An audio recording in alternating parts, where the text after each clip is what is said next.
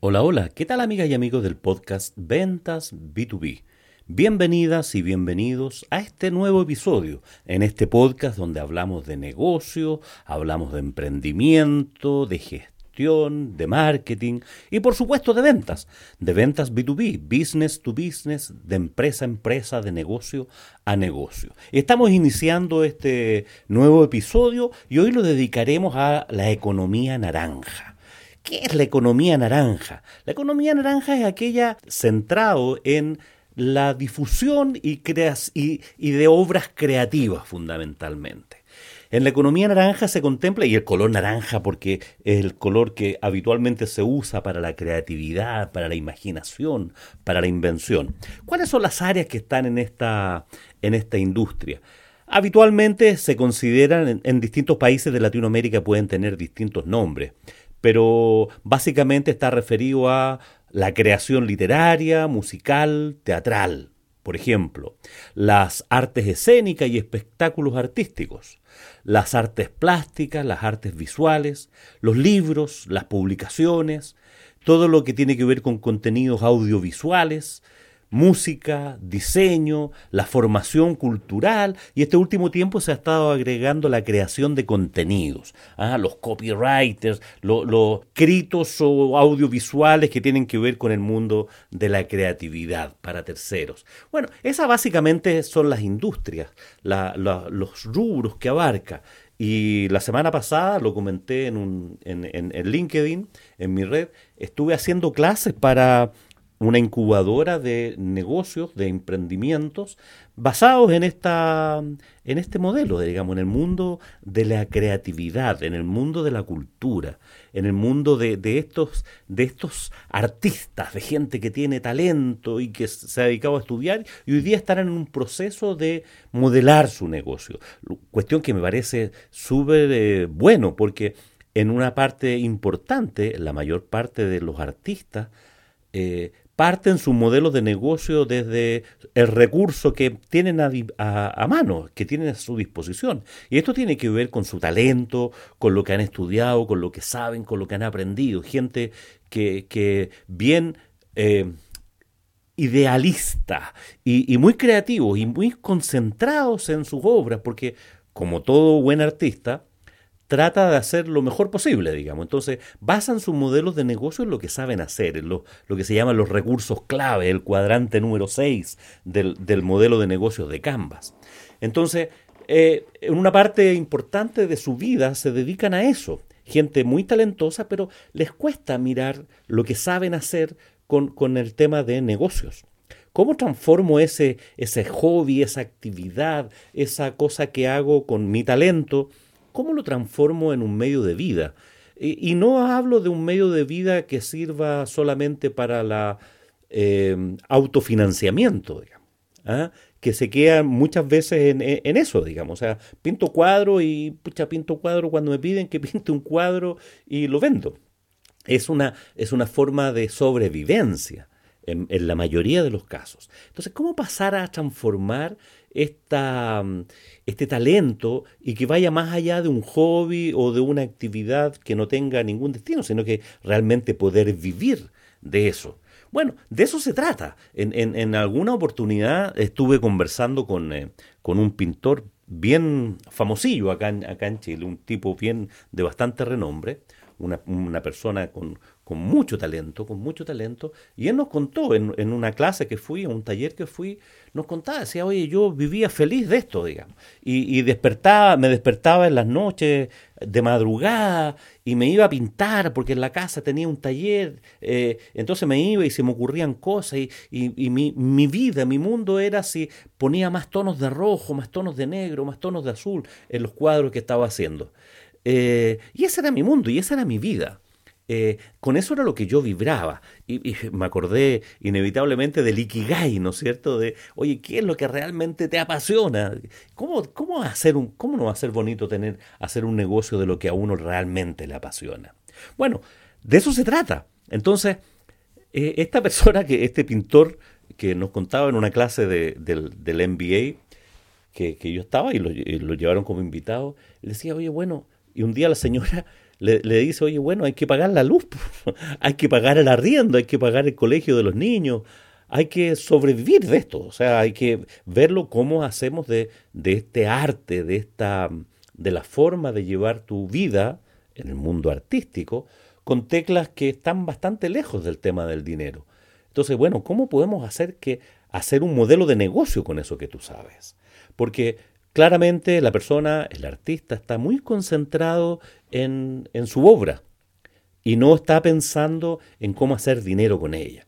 Bueno, esto no es tan solo una, un, desafío de la gente de, la, de, la, de la economía naranja, de esta industria de la creatividad y de la cultura, sino más bien nos pasa a muchos ingenieros, eh, gente que está en otros mundos, no, no tan solo en el mundo artístico que ocurre, eh, y que se concentran mucho en lo que saben hacer. Bueno, estudié ingeniería y hago proyectos de ingeniería. Soy médico y hago proyectos de, de, medicina. O sea, muy metido en su tema y no ven esta, esta perspectiva de mirar un modelo de negocio. Entonces, parte, una razón importante por la, que, cual, por la que fracasan los negocios, y con eso partía yo con mis clases esta, semana pasada, diciendo, oye, ¿cuáles son las tres principales razones por las cuales los emprendimientos fracasan antes del quinto año? El 90% de ellos no sobrevive al quinto año. Y se debe fundamentalmente a tres razones, ya lo hemos tratado en episodios anteriores, pero lo, lo, repito ahora a propósito de que esto me viene como muy claro. Y fracasan fundamentalmente porque, una, no hay una mirada estratégica del negocio, o sea, no hay un modelo de negocios definitivamente. Dos, no tienen complicaciones para su flujo de caja, o sea, no alcanzan a, cursar el desierto, al Valle de la Muerte y esa etapa, ¿no es cierto?, donde tenemos más gastos que ingresos. Y tres, no desarrollan un modelo de venta, no desarrollan un modelo comercial que les permita que sea la venta un tema recurrente, buscado, más predecible y que, y que no sea de obra de la casualidad. Claro, en el caso lo, los artistas sueñan con que los descubran. Bueno, pero ¿cómo te van a descubrir si no te conocen?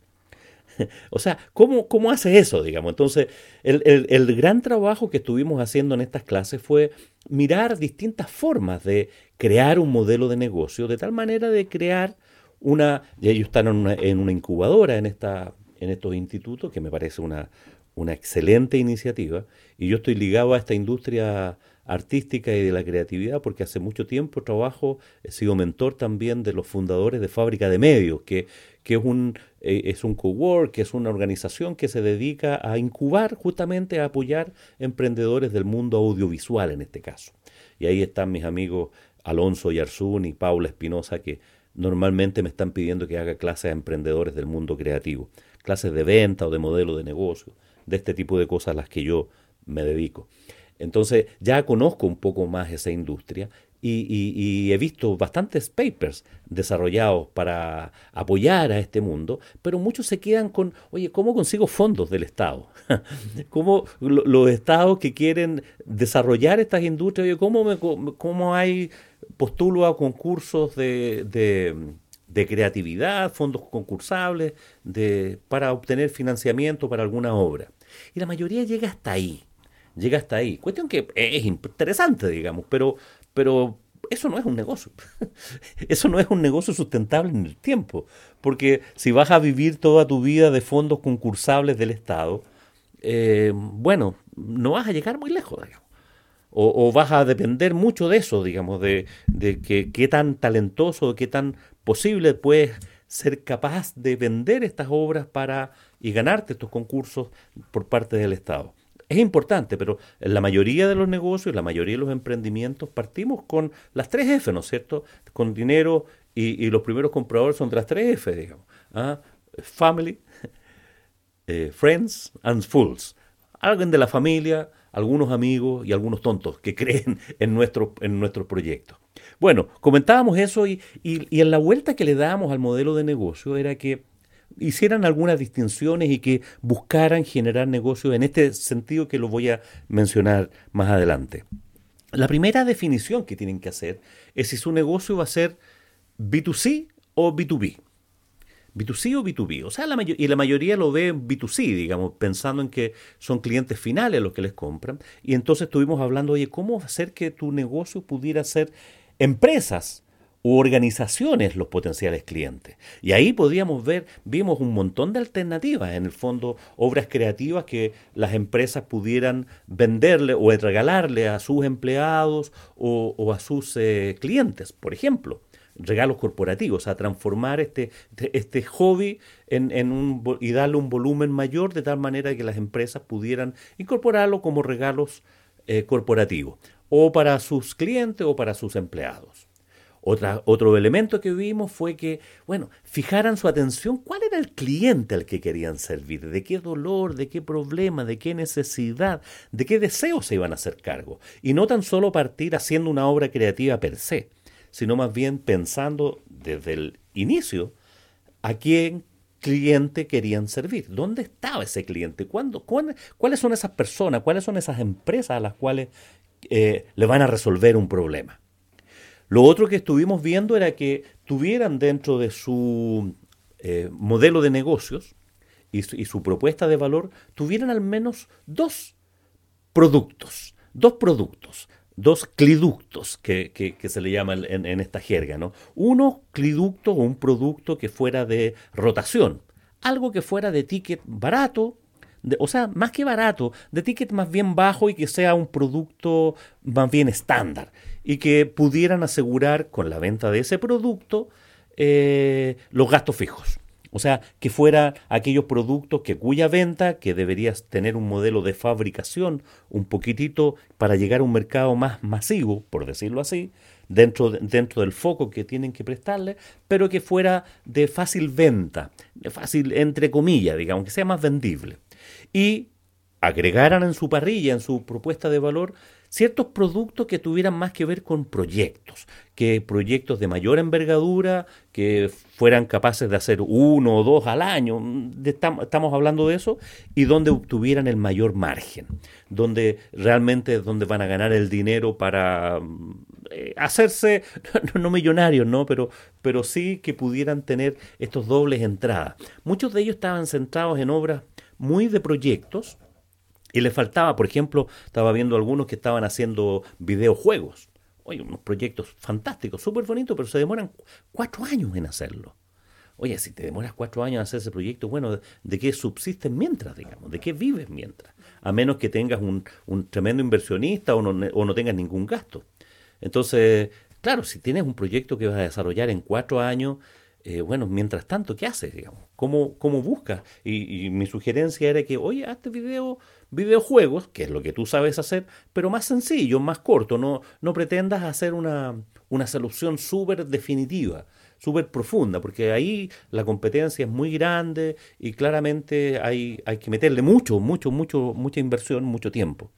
En cambio, si puedes hacer a lo mejor videojuegos más sencillos para niños, eh, que sean más básicos, por llamarlo así, que no sean historias tan complejas de estrategia y eso, podría ser más simple. Por ejemplo, entonces puedes tener en tu modelo de negocios estas dos formas de, de productos, productos de margen y productos de rotación.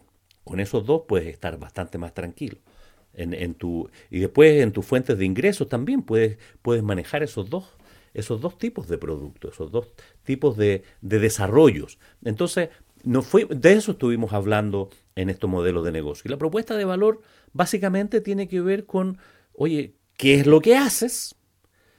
¿Cómo lo haces? ¿Qué te hace diferente a otros con los que estás compitiendo? Y finalmente, ¿quién lo hace? Entonces, estuvimos hablando mucho de que en la propuesta de valor iba incluida su marca personal. y que comenzaran a desarrollar su marca personal y que escribieran contenidos, que llamaran a gente y que vieran formas diferentes de rentabilizar lo que ellos saben y podría y, estuvimos hablando los ejemplos más típicos de poder hacer clases de lo que ellos saben. Por ejemplo no tan solo dedicarse a hacer la obra sino que eh, dedicarse a crear contenidos. Y estas clases pueden ser para para algún instituto para una universidad o ellos pueden crear su propia academia. Eh, entonces hay un montón de alternativas y opciones muy entretenidas para esta industria y que la pueden ver única y exclusivamente si levantan la vista y lo ven como un negocio.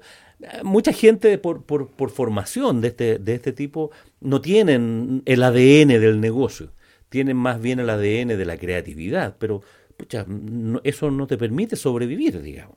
Entonces, la idea es que en esta industria, como en todas las industrias y como en todos los emprendimientos, busques el modelo de negocio, desarrolles un modelo de negocio que te ayude a mirar, a administrar, si es que quieres pasar, digamos, de ser un emprendimiento de sobrevivencia a que sea una empresa, una empresa propiamente tal. Entonces, en esta industria creativa tengo, tengo, he tenido bastantes clientes, bastantes emprendedores que han estado en este mundo. Eh, me recuerdo un emprendedor que, que había quedado sin trabajo en la época de la pandemia y que lo único que sabía hacer era eh, filmar, digamos. O sea, había trabajado en un, en un canal de televisión con una cámara y, y, como camarógrafo. Esa era su, su profesión, a eso se había dedicado. Era un profesional del mundo audiovisual y me pidió una mentoría, me pidió una asesoría y estuvimos trabajando y creamos, oye, desde crear la página web hasta ver qué cosas podía hacer. Bueno, la pregunta es, ¿qué puedes hacer con eso que sabes? Entonces vimos distintas alternativas de dedicarse a la grabación de videos y podría ser no necesariamente tener un estudio de grabación, sino que podría dedicarse, no sé, a grabar matrimonios, eventos deportivos, eventos para empresas. Eh, o sea, hay un montón de alternativas, pero y eso quería decir también que pudiera pasarse al mundo de rodearse, mira aquí los clientes. Una cosa es que tú seas el audiovisual y te relacionas con distintas productoras, con distintas agencias, y te contratan cuando necesites los servicios, o tú transformarte, en este caso de este, este camarógrafo, ¿no es cierto?, en la productora que ofreciera todos los servicios de, para eventos. Por ejemplo, dentro de las ideas que estábamos mirando, eh, servicios de iluminación, servicios de grabación, servicios de sonido, y que si él no, él no tenía los equipos, él los subcontratara y él se pusiera delante del cliente. Entonces, depende cuánto quieras avanzar en esa línea de la complejidad del modelo de negocio, es donde te vas a ubicar y donde, te, donde quieres estar realmente. A propósito de esa eh, línea que veíamos. Oye, podrían filmar un montón de cosas. Bueno, como usuario, como cliente, hacíamos brain, eh, brainstorming y que él viera dónde más le acomodaba. Finalmente estaba haciendo, eh, terminó haciendo muchos videos empresariales para, para colegios, para ayudarlos en sus páginas web de los colegios y para difundir sus eventos deportivos. Mira tú, un nicho específico, colegios, nicho, eventos deportivos para colegios privados. O sea, donde hay presupuestos, donde hay... Y él tiene, tiene una cuestión bastante recurrente con eso. Entonces, gente que está en el mundo creativo, eh, lo primero que tiene que hacer es pensar, oye, ¿dónde me especializo? ¿Dónde me enfoco? ¿Dónde me anicho? Y ver la estrategia comercial. Eso es súper importante. O sea, ¿cómo le cuento al mundo que estoy, que existo? Y bueno, como en todos los casos y como en todos los emprendimientos y como en todas las empresas de distintas industrias, es básico que hagas una página web, que tengas tu página web. Invertir en eso, ya sea que se vaya a dedicar al mundo B2C, al mundo B2B, es fundamental que, que una industria, sobre todo en el mundo creativo, tenga una página web. Le contaba, había, tenía una, una de las alumnas de esta incubadora, de esta emprendedora, estaba, lo que hacía era ofrecer obras de teatro eh, tenían una pequeña mm, academia, o sea, más que academia, una pequeña compañía de teatro con otras tres compañeras y hacían como para vender a municipalidades, a, estaban focalizadas fundamentalmente por ahí, pero le dije, bueno, ¿y cómo vendes? Bueno, nos llegan a comprar. o sea, pero, pero si, si no te conocen, ¿cómo vas a desarrollar eso? Y me recordé de un caso de una invitación que me hizo hace muchos años atrás un, eh, un, empresario que estaba de, de mm, aniversario su empresa y me pidió que hicieran una hacer una charla para todo el personal el día del aniversario en el sur de Chile, en la isla de Chiloé, y, y que eh, tenía que ver con la gestión del cambio porque estaban haciendo un montón de cosas, estaban implementando un ERP, estaban cambiando modelos de negocio, estaban haciendo un montón de cosas, entonces quería sensibilizar a toda la gente, de capitán a paje, toda la empresa, operarios, vendedores, en fin, toda la empresa estaba en ese, en ese tema y quería eh, remecerlos un poquitito con, con este tema del cambio.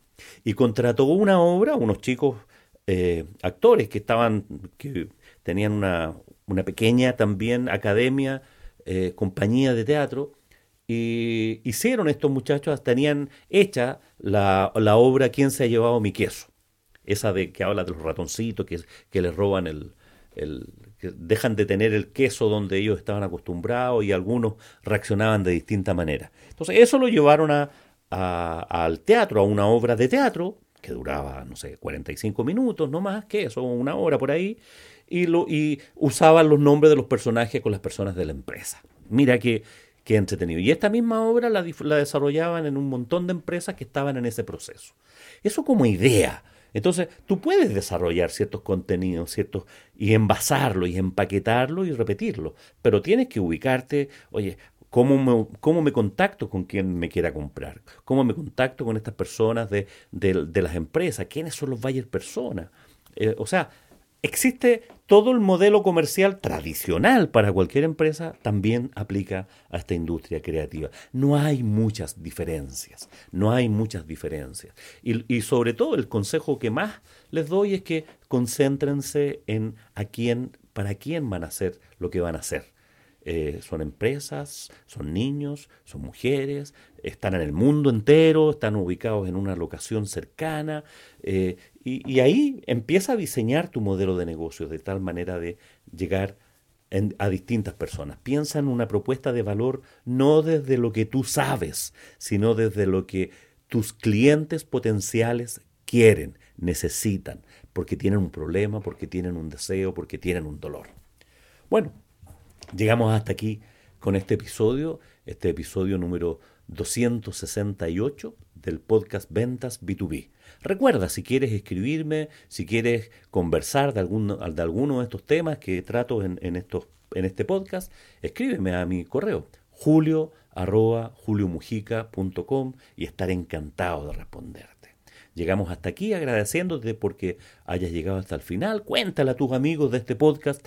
Suscríbete, síguenos en, en, Spotify y en, todas las otras eh, redes de, de, de podcast.